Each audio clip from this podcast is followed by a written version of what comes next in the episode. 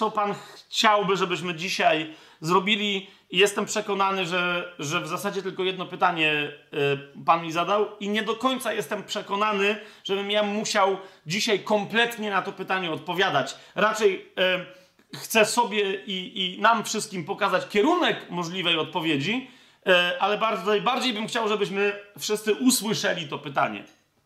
Żebyśmy je usłyszeli, najpierw potrzebujemy sobie otworzyć Biblię na Ewangelii Marka.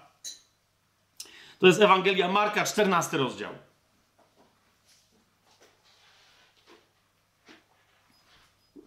I w tym 14 rozdziale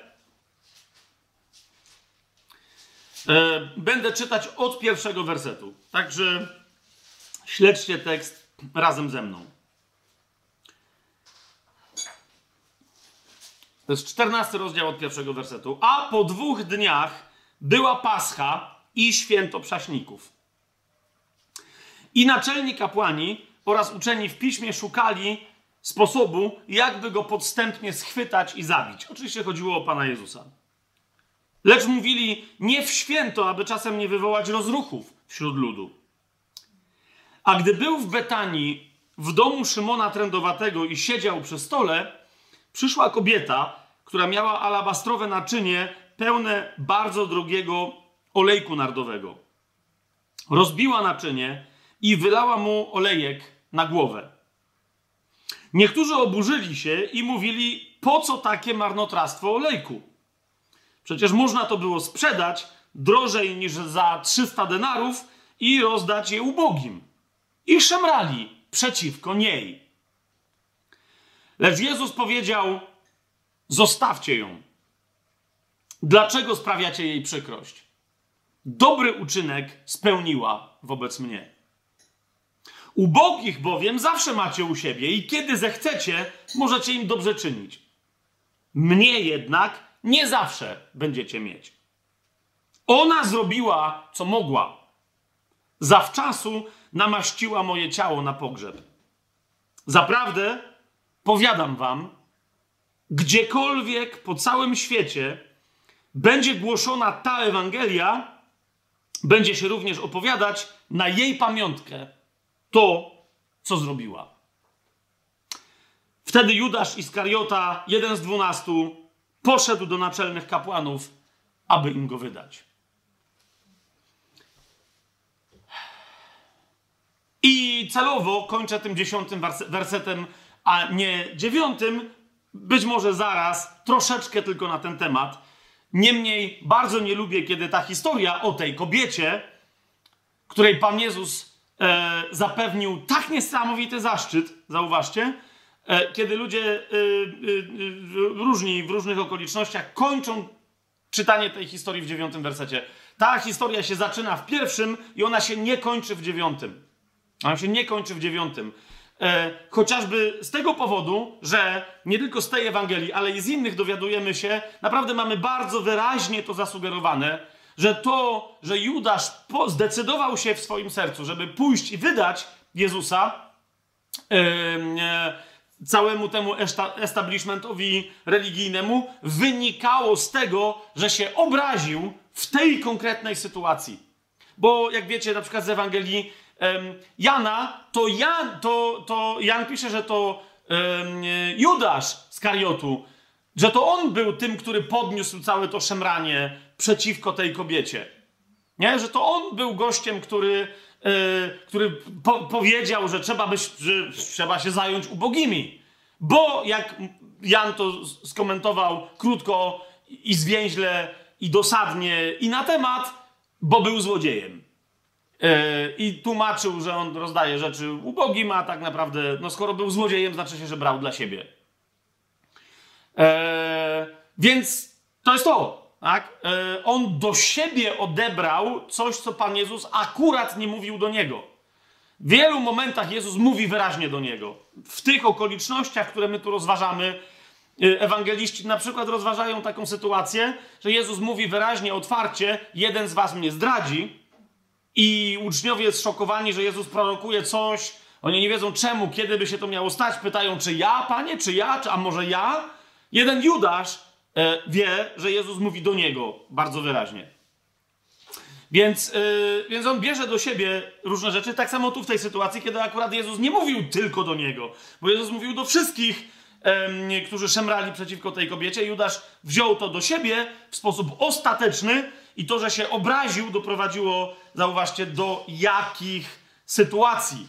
On zresztą nie, on chciał ukarać Jezusa. Jako, jak typowy obrażony chłopczyk chce ukarać złym zachowaniem swoich rodziców, on chciał ukarać Jezusa, dlatego potem był taki zszokowany, że w którą stronę to poszło. On nie do końca uważał, myślał, że będzie jakiś sąd, że go ośmieszą, że po prostu będzie ukarany, ale nie, że go zabiją. On cały czas był przekonany, że on, skoro oni nie mają takiej władzy, bo nie mieli, no to jak niby mieliby go zabić? Tak? Yy, natomiast nie przewidział tego, że oni bardzo sprytnie odwołają się do władzy rzymskiej, a rzymska władza mogła Jezusa zabić i to zrobiła pod ich yy, naciskiem. Więc zwróćcie uwagę, że ta historia, ona, ma, ona, jest, tu, ona jest bardzo znacząca. To jest historia, która, która do, do, mm, prze, do, rozumiecie, to jest, to jest historia, która decyduje o akcie Judasza, żeby zdradzić Jezusa. Znaczy, decyduje, nie ta historia, ale reakcja Judasza na dokładnie to zdarzenie decyduje, że on jest decydujące dla, dla, dla, dla jego działań. Niemniej pytanie, które mi, bo wczoraj się pytałem dość długo pana, co, co on by chciał, żebyśmy rozważyli tym razem, kiedy się spotykamy, to, to, to, to Pan Jezus, myślę, że, że to było dosyć wyraźne i to mi cały czas, to mnie drąży od wczoraj, yy, dzisiaj cały czas, yy, zadał jedno pytanie. I ja przez wczoraj długo myślałem, że ja mam udzielić odpowiedzi na to pytanie, ale to jest pytanie do nas, to jest, to jest pytanie do mnie, to jest pytanie do ciebie, siostro, do ciebie, bracie. To jest pytanie na temat dziewiątego wersetu. Tego, w którym Pan Jezus powiedział, zaprawdę, to jest uroczysta przysięga Jezus, zaprawdę, powiadam wam, gdziekolwiek po całym świecie będzie głoszona ta Ewangelia, będzie się również opowiadać na jej pamiątkę to, co zrobiła. Gdziekolwiek będzie głoszona Ewangelia, powiedział Pan Jezus, ta Ewangelia, Ewangelia o Królestwie, bo dokładnie tym samym określeniem posługuje się Mateusz w paralelnym opisie tego, co się tu dzieje, będzie się również opowiadać na jej pamiątkę to, co zrobiła. Teraz my, ja nie chcę się teraz wdawać, y, bo niektórzy mylą to, że okej, okay, że trzeba opowiadać o tej kobiecie, która to zrobiła. Pan Jezus tego nie powiedział. Sprawdźcie sobie też Ewangelię Mateusza. On powiedział, że będziemy opowiadać na jej pamiątkę, a więc na jej cześć w pewnym sensie, ale nie o niej, tylko o tym, co ona zrobiła. Yy, wiele wskazuje na to, że ta kobieta to jest Maria z Betanii, siostra Marty yy, i siostra yy, Łazarza.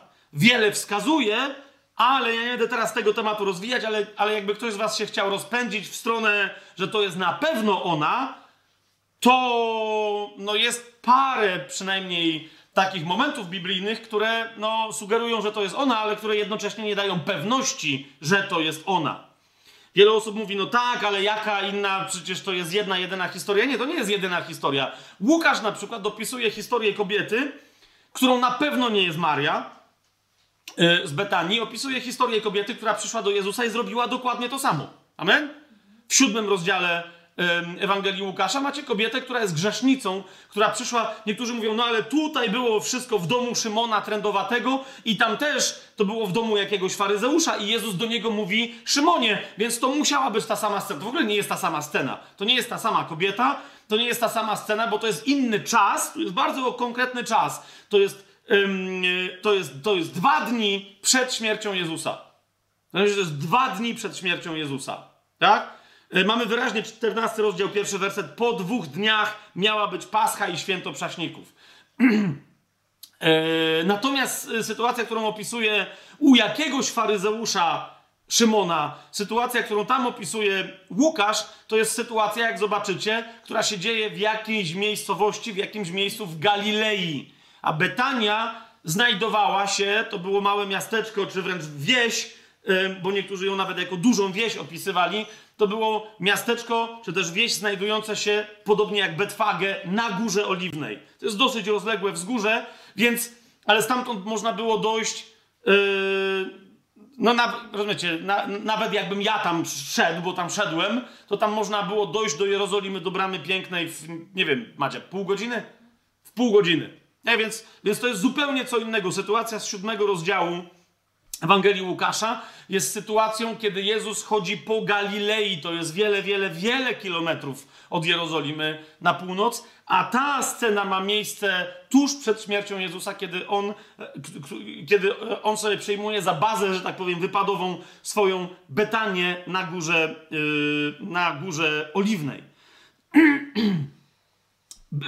Betanię, która, jeszcze raz powtórzę, była miejscowością Marii, Marty, Łazarza, do tego stopnia z jakiegoś powodu była bardzo mocno miejscowością mm, Marii i Marty, że na przykład w 11 rozdziale Ewangelii Jana Jan nazywa Betanię miastem Marii i Marty, jakby wręcz były właścicielkami tego, nie nawet Łazarza, tylko ich, tak, że on tam mówi, że, że y, y, y, o, o Betanii jako mieście Marii i, czy miasteczku Marii i Marty.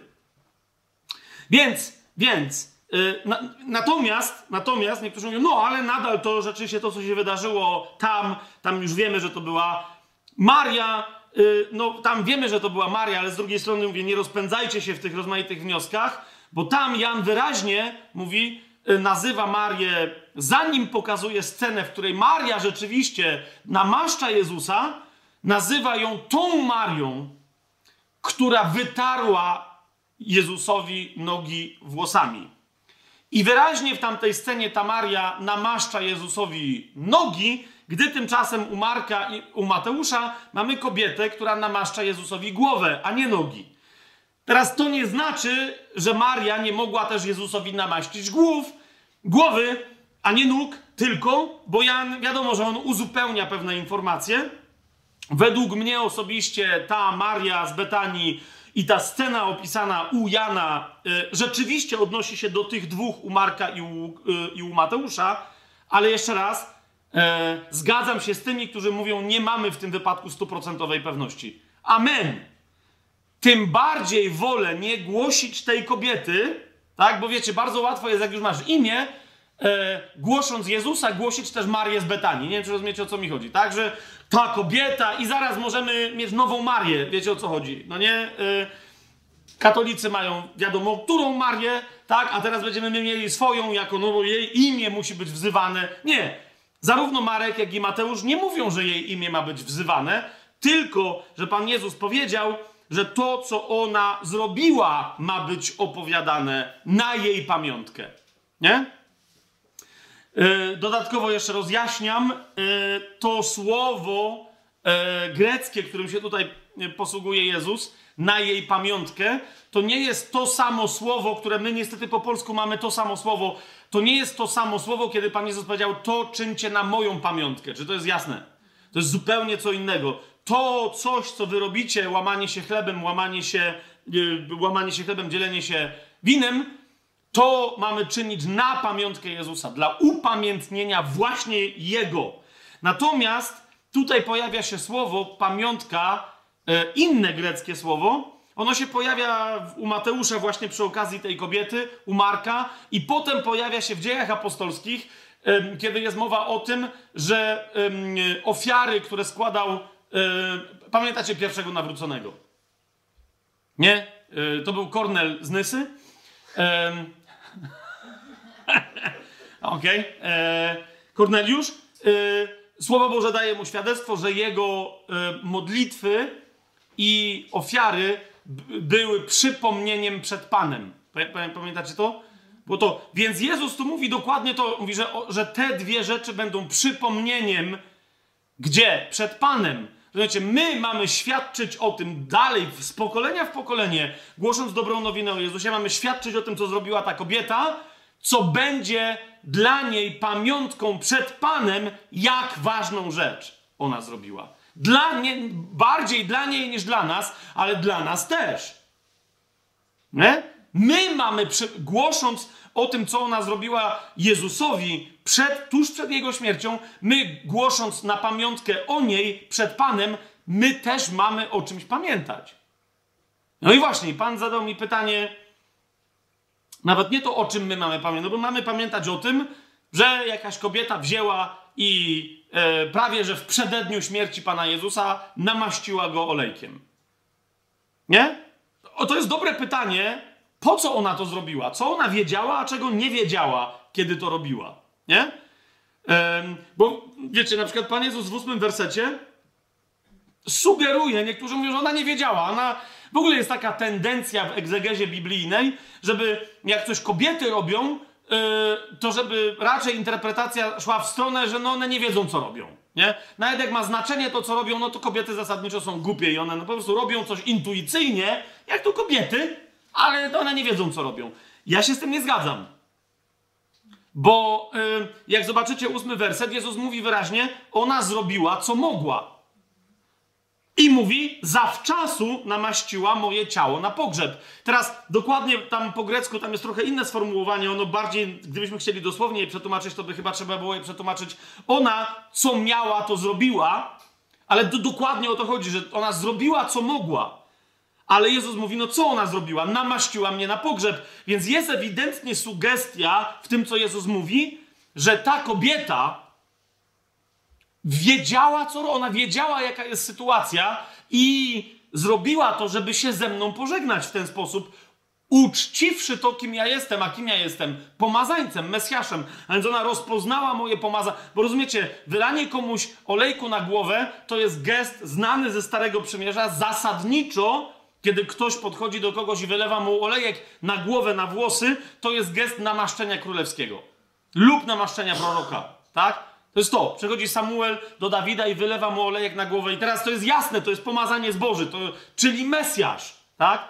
A Jezus, który yy, wielokrotnie miał być, może nie wielokrotnie, ale przynajmniej raz, jak Jan to opisuje, miał, ludzie chcieli go ogłosić Mesjaszem, królem Izraela, Jezus uciekł. Więc ta kobieta, zaraz jeszcze więcej o tym powiem, słuchając uważnie i lepiej rozumiejąc niż większość, wszyscy tam faceci, którzy tam byli zgromadzeni i inne kobiety. Ta kobieta słuchając uważnie tego, co mówi Jezus, wiedziała, mimo że nie wyznała tak jak Piotr, no ale też nie była zapytana, wiedziała, że to jest Mesjasz i ona dokładnie to zaznaczyła. Mesjasz, pociecha Izraela, największy skarb w życiu wierzącego.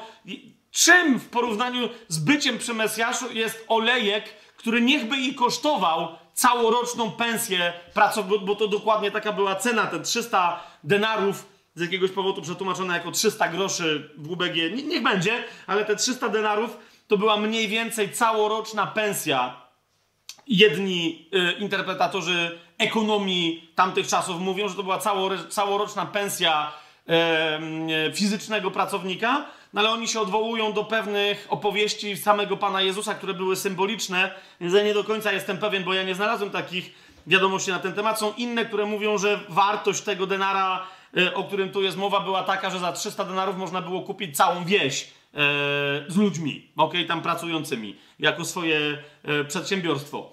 Tak czy siak, no widać, że to była bardzo poważna kwota, ale kobieta tu mówi, no ale czym jest jakakolwiek wartość materialna wobec tego, że oto stoję w obliczu Mesjasza i mogę go słuchać? To w takim razie, co, jak ja mogę do Mesjasza porównywać cokolwiek, co jest materialne? Ten fakt, że ta kobieta bardzo uważnie słucha, Jezus sugeruje, że ona nie nieświadomie, ale naprawdę świadomie może półświadomie, ale to nie ma zupełnej nieświadomości, że ona go namaszcza na pogrzeb, a więc namaszcza go na jego śmierć. Ok? E, Jezus sugeruje, że ona o tym wie, e, bo uważnie słucha. To jest wskazówką, że to powinna być Maria z Betanii, bo pamiętacie, na nią jedną, jedyną Pan wskazuje jako na wzór słuchania. To jest znowu dziesiąty rozdział Ewangelii Łukasza, kiedy mamy sławną scenę, jak to Maria, pamiętacie, siedzi u stóp Jezusa i go słucha, a Marta się krząta i ma pretensje do Jezusa, wściekła na niego, że czemu nie powiesz mojej siostrze, żeby mi e, pomogła, a Jezus mówi, ona wybrała najlepszą cząstkę, której nigdy nie będzie pozbawiona.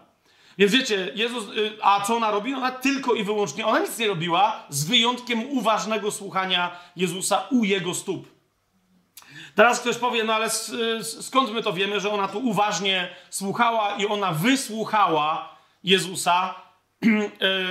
że tu jakiś jego pogrzeb się zbliża. Kochani, bo ja nie wiem skąd się wzięła taka jakaś naprawdę dla mnie zdumiewająca interpretacja biblijna, że w tych dniach ostatnich, kiedy Jezus był w Jerozolimie, czy w okolicach Jerozolimy i występował publicznie w Jerozolimie, że nikt nie miał prawa wiedzieć, że to są ostatnie dni Jezusa. Zauważcie, że Jezus znalazł się w Jerozolimie w wyniku decyzji, którą wyraźnie podjął i obwieścił swoim uczniom. Nawet jeżeli inni o tym nie wiedzieli, to dwunastu wiedziało o tym z całą pewnością, a więc Jezus obwieścił, idziemy na święto Paschy do Jerozolimy. Jak pamiętacie na przykład z Ewangelii Jana, mamy informację o tym, że Jezus nie na wszystkie święta e, tak zwane obowiązkowe, e, nie na wszystkie święta Jezus chodził. Tak? Jest to jasne? Okej. Okay. Więc to nie było takie oczywiste, że Jezus pójdzie, zwłaszcza, że napięcie było bardzo mocne i wręcz odradzano Jezusowi wielokrotnie, żeby szedł do Jerozolimy i wtedy też Jezus raczej spotykał się z, z, z radami, żeby nie szedł tam, bo tam czyhają na jego życie. Skąd my wiemy natomiast, że Jezus obwieścił, że idzie na święto do Jerozolimy, że jest to wyprawa pielgrzymkowa yy, związana z obchodami Paschy i że w ramach tej Paschy, w ramach tych obchodów i w ramach tego święta Jezus umrze, a więc, że będzie jego pogrzeb. Skąd my o tym wiemy? Ponieważ to obwieszczenie znajdujemy w dziesiątym rozdziale. Tak, ja teraz nie będę, wiecie, całego, y, całej historii tam przytaczał, bo byśmy musieli od 10 do 14 rozdziału y, połowę 10, 11, 12 i 13 sobie przejść, ale Jezus wyrusza do Jerozolimy od następującego obwieszczenia. To jest 10 rozdział Ewangelii Marka. 32 werset. I byli w drodze, zdążając do Jerozolimy, a Jezus szedł przed nimi. I zdumiewali się, a idąc za nim, bali się. Rozumiecie o co chodzi? Bo to już to nie jest sytuacja, kiedy Jezus wywołał sensację i jest bożyszczem tłumów. I jest idolem i idą za nim tłumy. Nie, nie, to już jest dawno po historii, że ludzie od niego odeszli. Jezus się zapytał dwunastu, czyli wy chcecie ode mnie odejść i tak dalej, i tak dalej. I teraz jest jasne, że Jezus, gdzie on idzie? Nie w tą stronę. W Galilei jest bezpiecznie stosunkowo, na pewno nie w Judzie. A Jezus idzie do Judy, co więcej, idzie ewidentnie do Jerozolimy, więc idąc za nim bali się. On zaś znowu wziął ze sobą dwunastu i zaczął im mówić, zobaczcie, i zaczął im mówić o tym, co miało go spotkać. Więc Jezus mówi tak: Oto idziemy do Jerozolimy. Po co oni idą do Jerozolimy? Na Paschę. Więc jasne jest, idziemy do Jerozolimy na Paschę a syn człowieczy zostanie wydany naczelnym kapłanom i uczonym w piśmie. Oni skażą go na śmierć i wydadzą poganom. Więc Jezus nawet im wyjaśnił, rozumiecie, jak to się stanie. Było jasne, jak na śmierć. Jak oni mogą go skazać? No bo przez pogan wydadzą go na śmierć. I będą się z niego naśmiewać, ubiczują go, będą na niego pluć i zabiją go, jakby jeszcze była, bo, bo, wiecie, Żydzi są precyzyjni. Jak Jezus powiedział, że skażą go na śmierć, zawsze mogliby uważać, ale jakoś się wywinie. A on mówi wyraźnie, nie, nie, nie, będą się z Syna Człowieczego naśmiewać, ubiczują go, będą na niego pluć i zabiją go. A trzeciego dnia zmartwychwstanie. Nawet jeżeli, rozumiecie, nawet jeżeli ktoś nie wierzył wtedy, bo my potem wiemy, że oni bardzo wiedzieli, nawet nie wiedzieli, w co mają wierzyć, jak Jezus mówił o zmartwychwstaniu, to z całą pewnością oni wszyscy musieli rozumieć, co Jezus powiedział. Idziemy do Jerozolimy na święto Paschy po to, żebym był tam zdradzony, torturowany i zabity. Nawet jeżeli on, do nich nie dotarło, że, że Jezus powiedział, że zmartwychwstanie trzeciego dnia. I od tego momentu, kochani, yy, całe na, cała następna historia, nauczanie Jezusa i tak dalej, jak sobie prześledzicie co się dzieje, to jest droga Jezusa do Jerozolimy, y, skorzystanie z osiołka, z Betfage, które było sąsiednią miejscowością do Betanii na Górze Oliwnej i zawiązanie, że tak powiem, bazy wypadowej, głównej, wiecie, headquarters, tak, yy, naczelnego dowodzenia w Betanii. Niekoniecznie w domu Łazarza, Marty i Marii, No bo dowiadujemy się, że, y, że Łazarz z Martą i z Marią y, w tejże samej miejscowości, ale na przykład przebywali w domu u Szymona zwanego trędowatym. Najwyraźniej to, była, to był pseudonim, być może to był ktoś uzdrowiony przez Jezusa, bo miał pseudonim trędowaty, więc najwyraźniej, wiecie, ciągnęła się za Szymonem trędowatym historia trądu, ale skoro organizował u siebie imprezy w domu, to najwyraźniej już trędowaty nie był, bo byłoby to absolutnie dla Żydów niemożliwe. Tak? Więc zauważcie, co się dzieje. Jezus mówi wyraźnie, co się stanie, a więc nie powinno być dla nikogo zaskoczeniem w 14 rozdziale, że on mówi: Hej, no zbliża się mój pogrzeb.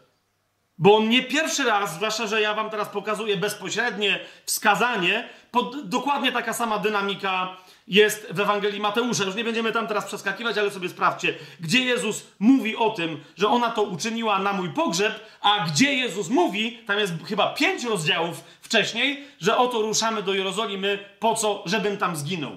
Żebym też tam zmartwychwstał, ale zasadniczo po to, żebym tam umarł.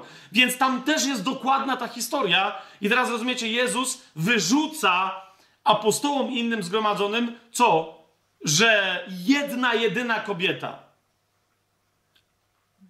pamięta o tym, co on powiedział, mimo że w zasadzie nie ona pierwsza była adresatką tego, co Jezus mówił. Bo Jezus wyraźnie w Ewangelii Marka mówi przede wszystkim do dwunastu i im ujawnia, co się stanie. A ona potem, rozumiecie, robi co, no ktoś powie, okej, okay, ale no jak ona go namaściła olejkiem, to, to, to Jezus zinterpretował, że to jest namaszczenie na pogrzeb. To niekoniecznie wyglądało jak namaszczenie pogrzebowe. No my nie wiemy, jak to wyglądało. Może wyglądało jak namaszczenie pogrzebowe i do tego właśnie Jezus się odwołuje. Natomiast, jak już mamy tą historię nieco szerzej zarysowaną specjalnie dla was, jeszcze na jedną rzecz wam zwrócę uwagę. Że zauważcie, Jezus mówi, bo ta historia niesłuchania tego, co Jezus mówi, tego, co naprawdę Jezus mówi, ona się ciągnie i ona prześladuje dzisiaj Kościół również. Jezus coś mówi, a ludzie cały czas nie patrzą na Niego i nie słuchają Jego słów, ale zastanawiają się, co to znaczy dla nich. Cały, my cały czas, znaczy Jezus coś mówi, ktoś naucza, i, i, a, i, i, że Jezus powiedział, a my najczęściej bierzemy to do, do siebie, ale przez jaki filtr? Co to dla mnie oznacza na dzisiaj? Co mnie Jezus daje przez to, co mi powiedział, i tak dalej, i tak dalej. Zauważcie, Jezus mówi w tym dziesiątym rozdziale Ewangelii Marka, że będą się z niego naśmiewać, ubiczują go, będą na niego pluć, zabiją go, 35 werset, wtedy podeszli, wtedy, rozumiecie, Marek, który, który najczęściej się posługuje określeniem nagle, wtem, natychmiast, zaraz po czymś, Marek w tym momencie mówi dokładnie wtedy. Co się stało? Podeszli do niego Jakub i Jan, synowie Zebedeusza i powiedzieli nauczycielu, my chcemy, żebyś zrobił dla nas to, o co cię poprosimy. Obczajacie? Wyobraź sobie, nie wiem, że jesteś w, jakiejś, jesteś w swoim kościele domowym. Jesteś w swojej rodzinie, nie wiem, w środowisku ludzi, którzy cię lubią, którzy cię kochają, których ty lubisz i tak dalej. Rozumiesz? I jedna z osób tam zgromadzonych ma proroctwo, i jeszcze trzy inne osoby to potwierdzają. Że słuchajcie, Pan mi powiedział, że przychodzi kres mojego życia, wiecie, że jestem prześladowany, ścigają mnie, ukrywam się, ale są na moim tropie, prawdopodobnie mnie znajdą i prawdopodobnie to będzie tyle ktoś na kościele domowym, albo wiecie, w rodzinie mówi to do pozostałych braci i sióstr wierzących. Nie? Są dwie czy trzy osoby, które mówią amen. No nie chciałbym potwierdzać takich rzeczy, ale amen. Dokładnie to mi Pan powiedział wczoraj na modlitwie. Ktoś inny mówi, miałem taki sen, dokładnie amen. Więc rozumiesz, pojawia się takie proroctwo i dwie osoby mówią, okej, okay, stary, może umrzesz, albo stara, może umrzesz, może nie, ale gdyby tak, to jakby może ustalmy, kto będzie po tobie y, prowadził ten kościół. Nie? Sukcesja apostolska musi być. Kto schedę po tobie. Rozumiecie? To jest. Teraz oni nie mówią, że. Po, oni nie mówią, nie, panie, my, yy, nie, nie, ty, ty zawsze jesteś szefem, ty jesteś królem, ale za chwilę yy, go zapytają, zobaczcie, 37 werset, spraw, abyśmy siedzieli jeden po twojej prawej, a drugi po lewej stronie w twojej chwale. Oni w ogóle nie słyszą, co Jezus mówi, że on umrze. Oni, no, no okej, okay, no może Jezus to jest kolejna jego przypowieść, jakiś symbol, jakaś metafora. Wie to kto, przecież Jezus zawsze gada tak, że nie wiadomo, co jest grane. Potem się go dopytamy, ale skoro Jezus mówi, że okej, okay, ewidentnie mówi coś bardzo przełomowego, no to w takim razie y, to najwyraźniej oznacza, że on siądzie na tronie w Jerozolimie. To, no to w takim razie zapewnijmy sobie rolę ministra spraw zagranicznych i ministra spraw wewnętrznych. Jeden z nas będzie premierem, drugi, drugi będzie wicepremierem. I mamy wszystko. Rozumiecie tu? I teraz yy, dlaczego na to wskazuję? Bo niezależnie od, wiecie, od momentu, kiedy Jezus ogłosił, ja się z wami żegnam. Ja zmartwychwstanę, ale potem Jezus wiedział, będę musiał pójść i długie lata, my wiemy, że długie stulecia przyszło nam czekać i dalej czekamy na Pana Jezusa. My już niekoniecznie, ale te wszystkie pokolenia przed nami. Chodzi mi tylko o to, że mimo, że Jezus, inna też rzecz, że wiecie, to nie jest pierwszy raz, kiedy Jezus mówi, że jakby coś się z nim stanie. To nie jest pierwsza zapowiedź Jego śmierci i Jego zmartwychwstania, ale w tym momencie, wyruszając na to konkretne święto, Jezus mówi, to jest teraz. Nie będzie żadnej innej paschy, to jest teraz. Teraz mnie zabiją, teraz w Jerozolimie mnie wyśmieją, teraz mnie będą torturować. I teraz tam zmartwychwstanę. Niemniej, e, od momentu, kiedy Jezus mówi, to jest teraz, to nie jest za dwa lata, to nie jest za siedem lat, od tego momentu prawie nikt nie słucha Jezusa. Ani wrogowie, ani przyjaciele. E, uczniowie, jeżeli już słuchają Jezusa, to oni tylko wiedzą, że coś jest nie tak i coraz bardziej pogrążają się w depresji, pogrążają się w smutku, zamiast słuchać, co Jezus mówi. Oni sobie wyobrażają, co się miałoby z nimi stać, a ponieważ to są wyobrażenia straszne, to nie chcą sobie tego wyobrażać, ale się boją, więc są smutni. Co ci to mówi na temat naszej dzisiejszej sytuacji? Hmm? W każdym razie kulminacją, bo niektórzy powiadają, że kulminacja jest w ogrodzie oliwnym, kiedy Jezus się modli, a uczniowie śpią e, ze smutku. Nie, kulminacja naprawdę dokonuje się tutaj. Tu, jest, tu Jezus mówi, e, ona zrobiła to, co mogła, a wy? To jakby Jezus już im z góry mówi, to już jest tyle, teraz wasza droga będzie trochę inna. On nie jest za specjalnie zdziwiony w ogrodzie oliwnym, że nikt z nim nie czuwa i nikt się z nim nie modli. On nie, nie, nie pyta zdziwiony, godziny jednej nie mogliście czuwać ze mną. On zadaje im pytanie. Widzicie to? Naprawdę? Że nie mogliście jednej godziny ze mną wytrzymać? Dlaczego tak jest? Duch wprawdzie ochoczy, ale ciało słabe. Otóż, zwróć, bo, bo zauważcie, co się dzieje, zanim zadam to pytanie, o które, o które myślę, że Pana, Panu Jezusowi chodzi. Zauważcie, co się dzieje. E, Jezus uświadamia w Betanii, w domu Szymona Trędowatego, wszystkim zebranym, że nikt na niego nie zwraca uwagi, mimo że siedzi w centrum teoretycznie uwagi. Nie? Bo wiadomo, że całe wydarzenie, wiecie, to jest gość, y, ten czternasty rozdział to już jest po uroczystym wjeździe Jezusa do Jerozolimy na osiołku. To już jest po. Już wiecie, wielu uznało, tak jak ja przed chwilą, tak na początku, jak mówiłem o tym, więc tam wtedy wielu uznało, akurat wtedy zgodnie z prawdą, że tak, to jest Mesjasz. To jest Mesjasz. To jest jego wjazd zapowiedziany przez proroka Zachariasza. To jest jego, to jest to, to jest Mesjasz. Więc on jak tam siedzi, rozumiecie, to jest już jakiś czas po wskrzeszeniu Łazarza. To jest, rozumiecie, to jest wielu schodzi się do, do Betanii z Jerozolimy, a jest wielu takich, którzy przyszli na święto, żeby zobaczyć Jezusa, bo słyszą świadectwo Łazarza i mówią, wow, no to jak się tak rzeczy mają, to to jest nasz Mesjasz.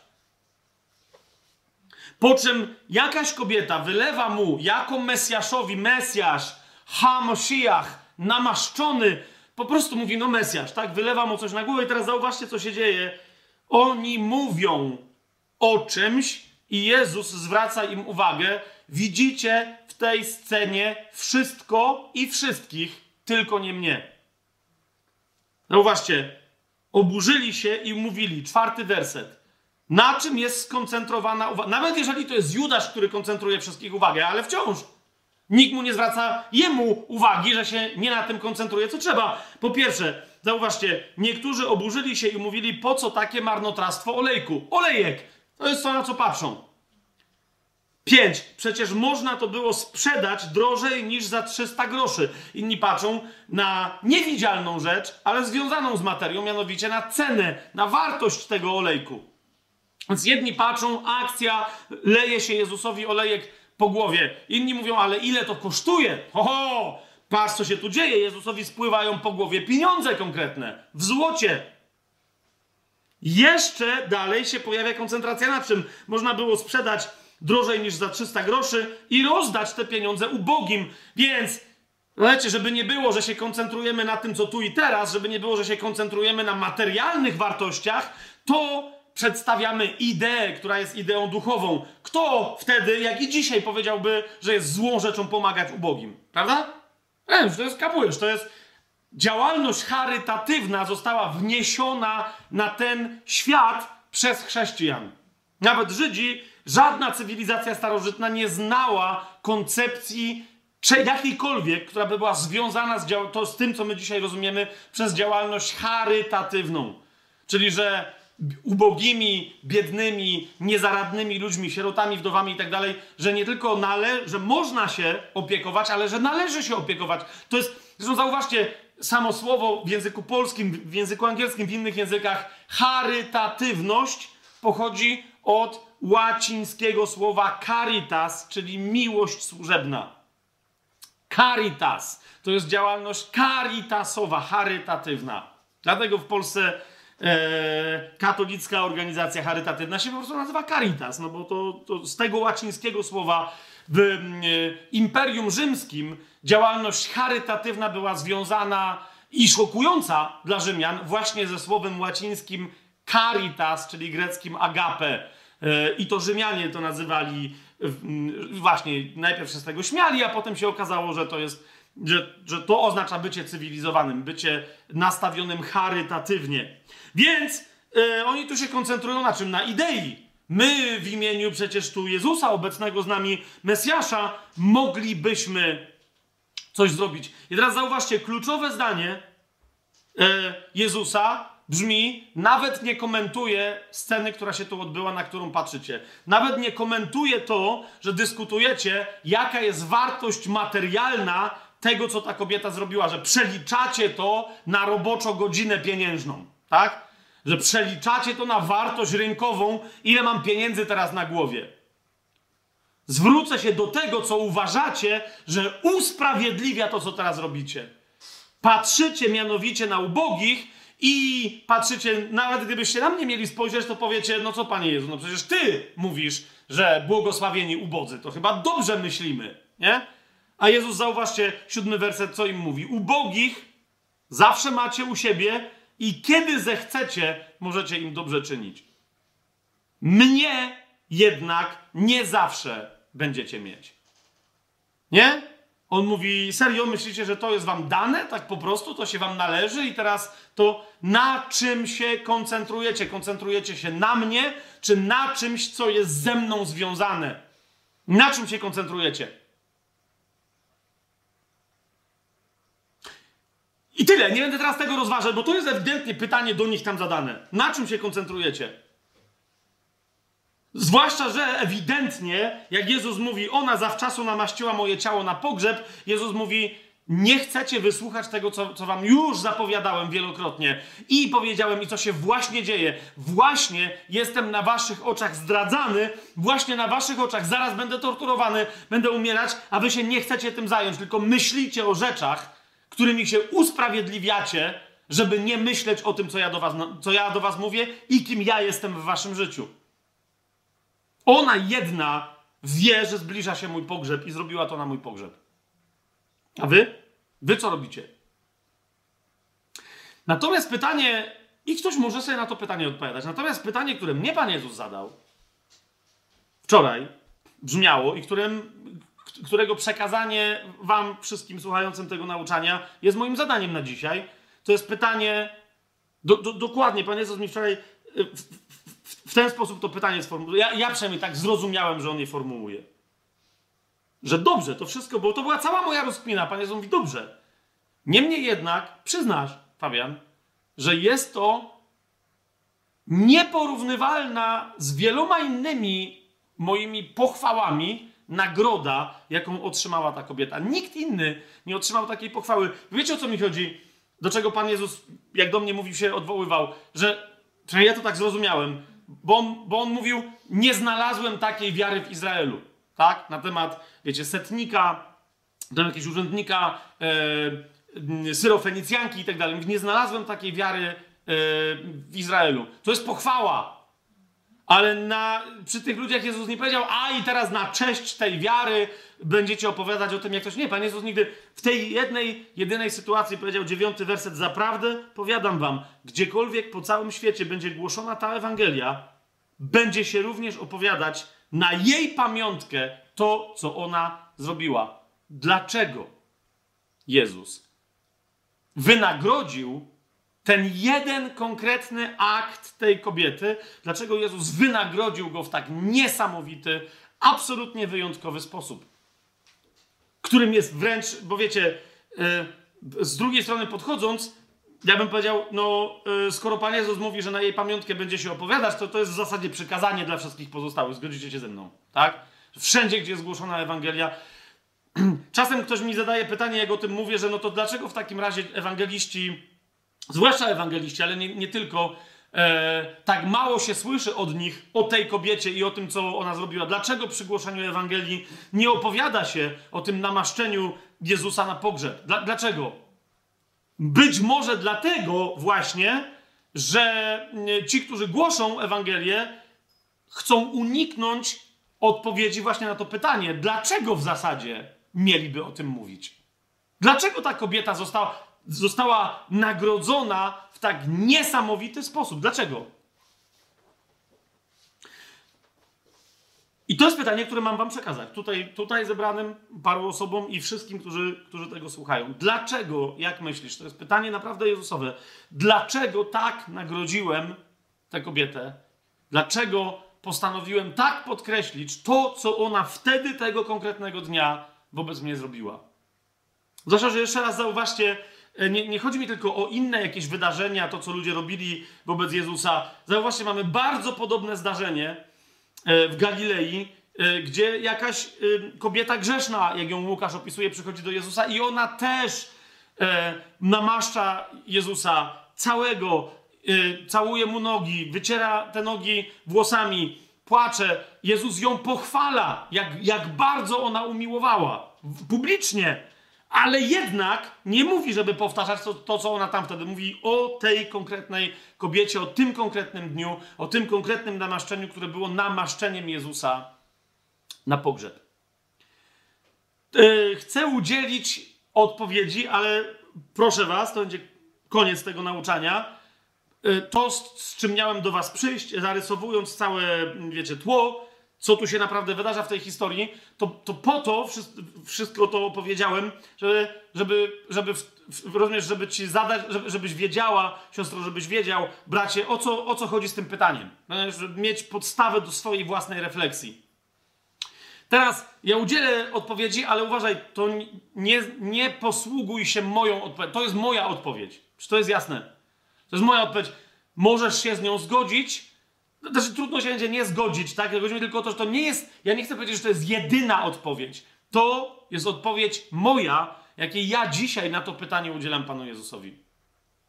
Mianowicie, dla mnie najważniejszy aspekt tego pytania, czemu ja ją tak nagrodziłem, czemu ten jej akt był tak ważny, już troszeczkę na to wskazałem. Dla mnie osobiście ym, zawiera się w, w tym, że ta kobieta, jako jedna, jedyna, wobec nawet najbardziej wzniosłych rzeczy, idei, prawd, historii związanych z osobą Jezusa, nadal nie godziła się na to, żeby te wszystkie idee, prawdy, rzeczy, zjawiska, historie były ważniejsze od Jezusa.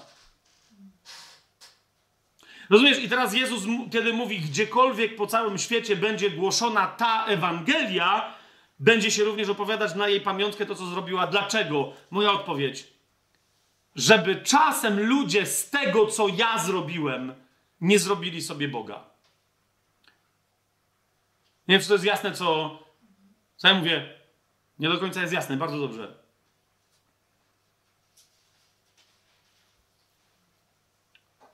Przypomnij sobie, nie chodzi mi teraz o to, żeby kogokolwiek krytykować, żeby to było jasne. Na przykład, no więc, żeby nie było swoje głoszenie Ewangelii komuś. Nie? Zauważ, czy jesteś w stanie położyć rękę na sercu i powiedzieć ze stuprocentową pewnością, że Twoje głoszenie dobrej nowiny innym ludziom zawsze było głoszeniem Jezusa i tylko Jezusa. W pierwszej i ostatecznej kolejności wyłącznie osoby Jezusa. Rozumiecie, rozumiecie o, o co mi chodzi? Czy też czasem było to jednak głoszenie zbawienia, które jest w Jezusie? głoszenie potrzeby pokuty wobec Jezusa, głoszenie y, potrze y, potrzeby wyznania swojej grzeszności, aby móc być przez Jezusa usprawiedliwionym. Czy to jest jasne, co, co ja teraz mówię? Rozumiecie? Dobrą nowiną jest Jezus. Dobrą nowiną, niektórzy mówią, nie, ale głosimy życie w Jezusie. No rozumiesz, nadal jak wyrwiesz życie z Jezusa, że się tak wyrażę, to zaczynasz głosić Bożka, którym jest nowe życie w Jezusie. Jezus jest życiem. Jezus jest prawdą. Jezus jest drogą. Jezus jest wszystkim. To, to jest, to On ma być głoszony. Nie rzeczy, które On nam wysłużył, nie rzeczy, które wynikają z tego, że przyjmujemy Jego, do, do, Jego dzieło w siebie, Jego samego do swojego wnętrza. Czy to jest jasne, co, co ja mówię? I teraz Jezus mówi, ta jedna kobieta, no bo rozumiecie, to były ważne rzeczy smutek, napięcie, Jezus jest ogłoszony Mesjasz i tak dalej. Ta jedna kobieta, po, po, co zrobiła tam, całym tym swoim aktem? I tu Jezus mówi, na powrót skierowała wasze oczy na mnie, a wy dalej nie chcecie myśleć o mnie. Ona jedna nie myśli o tym, ile kosztuje ten olejek. Ona jedna nie myśli, co by mogła se sama kupić. Dlaczego ma Judaszowi zapewniać pieniądze, żeby on część z nich dał na ubogich, a resztę se wziął? Mogła sobie kupić eleganckie buty, Teoka buty. Mogła odłożyć te pieniądze do banku i potem mieć na wykształcenie swoich dzieci w przyszłości. Ok? Mówiąc takim dzisiejszym językiem. To była... Jeżeli ta kobieta miała swój olejek, olejek nardowy, taki drogi, znaczy, że to była zaradna kobieta. Jeżeli to była Maria z Betanii, mm, to tam była cała bardzo poważnie zaradna rodzina. Jeżeli ona więc bierze ten, rozumiesz, ona mogła, ona sama mogła myśleć o różnych rzeczach, myśleć o sobie, ale ona tam była skoncentrowana na Jezusie. Cały jej wzrok był skoncentrowany na Jezusie, jej słuch. Ona słuchała tego, co on mówi i zastanawiała się, o co mu chodzi, kiedy on mówi, a nie, co ja z tego będę mieć. Nie, Panie Jezu, fajnie, że mówisz, że umrzesz i zmartwychwstaniesz, ale jakby, czy możesz zrobić to, o co my Cię prosimy, żebyś dla nas zrobił? To jest w kółko. Ta jedna, jedyna kobieta, nie mogąc się odzywać, zwłaszcza, że wiecie, kultura bliskowschodnia do dzisiaj, żydowska do dzisiaj, tak? Jej się nie wolno było odezwać, więc nie złamała żadnego prawa. Na zgromadzeniu mężczyzn mądrzejsi gadają, nie odezwała się, ale jednocześnie swoim czynem i swoim aktem odezwała się milion razy mądrzej, sto razy mocniej niż ktokolwiek z nich wypowiadając jakieś tam cwaniactwa. Wykonała gest i powiedziała Jezus. I oni dalej powiedzieli, no jasne, jasne. A Jezus powiedział, nie, nie, nie, nie jasne, jasne, tylko ona powiedziała Jezus i ja wam mówię, ja, Jezus. O. Nie, my nie mamy żadnego śladu yy, szczegółowego głoszenia Pawła dobrej nowiny. I, I, nie mamy tego momentu, żebyśmy widzieli, że on wspomina, co zrobiła ta kobieta i, i tak dalej, i tak dalej. Chociaż jak się, dobrze, jak się dobrze zastanowicie i dobrze pomyślicie, to ten zapach Jezusowej śmierci, ja teraz mówię rzeczy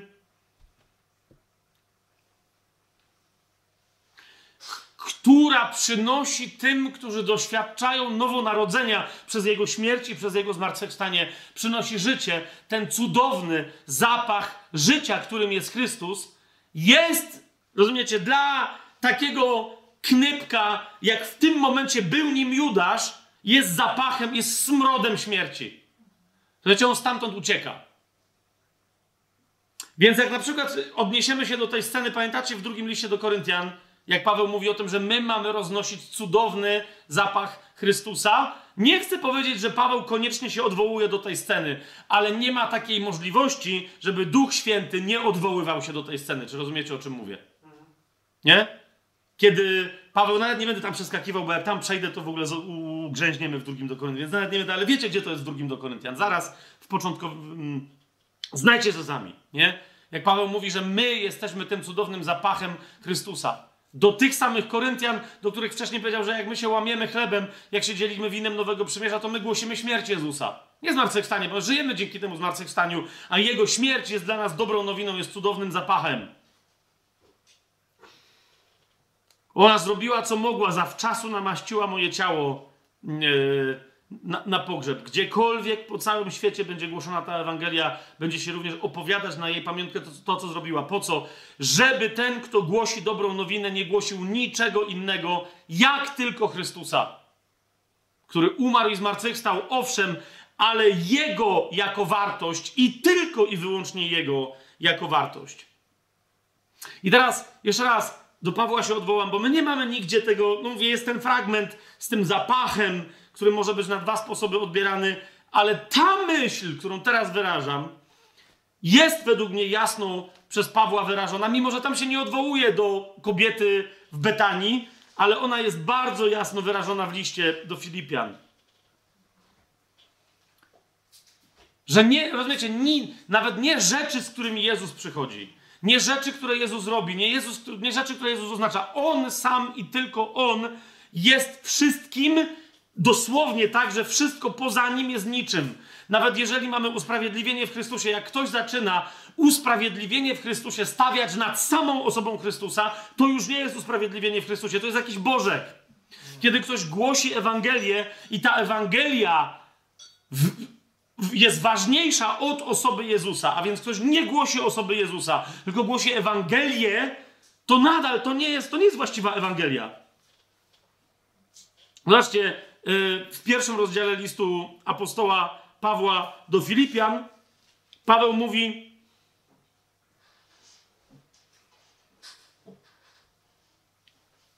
Dwudziesty pierwszy werset. Dla mnie bowiem życie to Chrystus. jakie życie? No, no nie ma, chrześcijanin nie ma dwóch żyć. Nie ma życia biologicznego, duchowego, jakiegoś psychicznego. Dla mnie życie to jest Chrystus, tyle. I dlatego mówi, a śmierć to zysk, bo niektórzy robią tu jakieś takie dziwne, że no właśnie, życie w tym ciele. Nie, nie, nie, Paweł nie mówi absolutnie o życiu w tym ciele. On mówi, jedyne życie, jakie mam, to jest Chrystus. A śmierć, czyli koniec tego biologicznego życia, to jest zysk. Dlaczego? No, bo 22 werset. Jeśli życie w ciele jest dla mnie owocem mojej pracy, to nie wiem, co mam wybrać, Jedno i drugie bowiem mnie naciska, chcę odejść i być z Chrystusem, bo to o wiele lepsze. A więc śmierć jest dlaczego zyskiem? Bo wtedy będę tylko z Chrystusem i to jest o wiele lepsze. Bo to jest, to jest wtedy pełne, kompletne życie. Natomiast zwróćcie uwagę, 24 werset, pozostać w ciele jest bardziej potrzebne ze względu na was, a więc żebym ja usłużył komu? Chrystusowi. Robiąc to, głosząc dobrą nowinę o Nim, nie o rzeczach, które on zrobił, nie o rzeczach, które można uzyskać przez przyjęcie dobrej nowiny, ale o nim.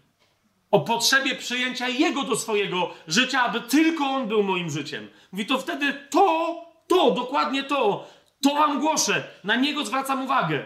I jeżeli ktoś inny zwraca uwagę na niego, bo całe to rozważanie Pawła od czego się zaczęło? Od tego, że mówi, są tacy chrześcijanie, którzy, żeby dołożyć mi ciężaru w utrapieniu, które znoszę stając przed sądem cesarskim w Rzymie, głoszą Chrystusa, żeby podburzyć Rzym przeciwko chrześcijanom, a teraz, ponieważ ja jestem jedynym sławnym chrześcijaninem, który stoi na sądzie, to żeby na mnie spadła jeszcze większa kara. Zobaczcie, to jest opisane yy, w szesnastym wersecie.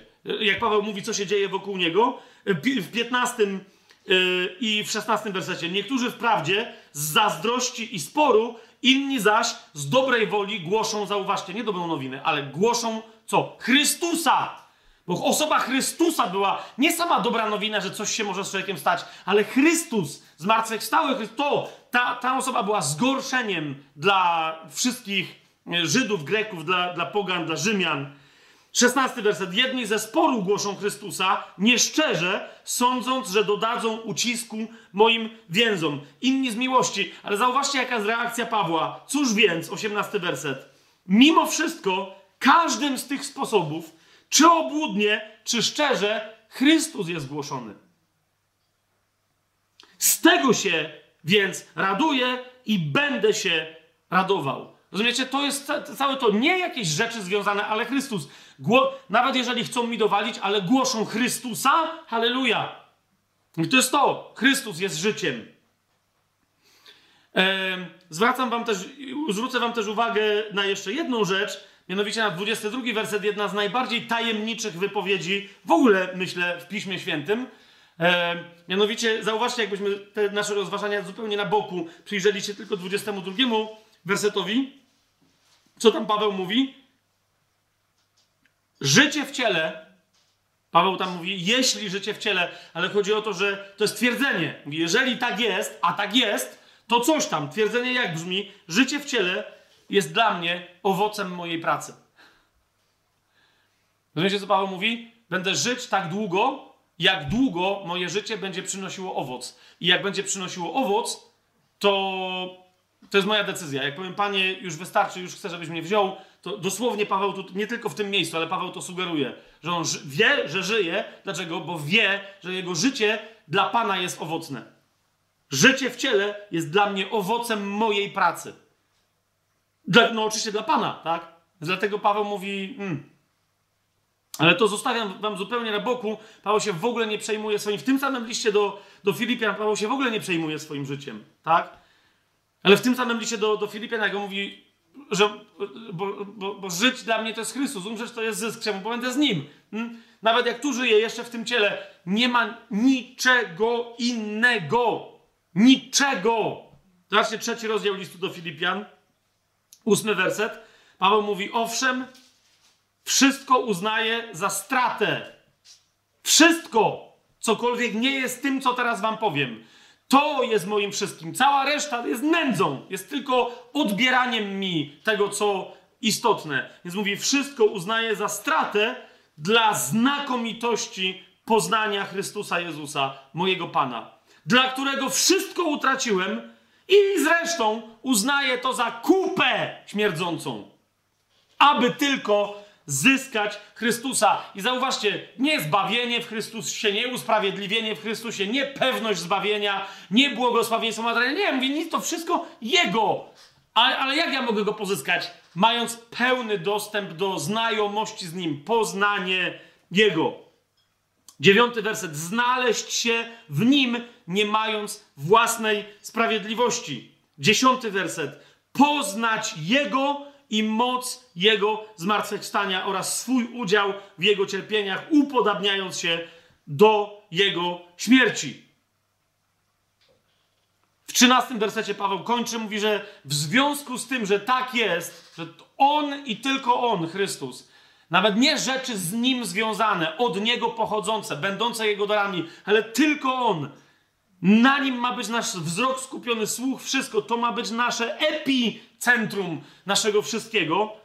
Paweł na końcu mówi w 13 wersecie: Bracia, ja o sobie nie myślę, że już pochwyciłem, lecz jedno robię.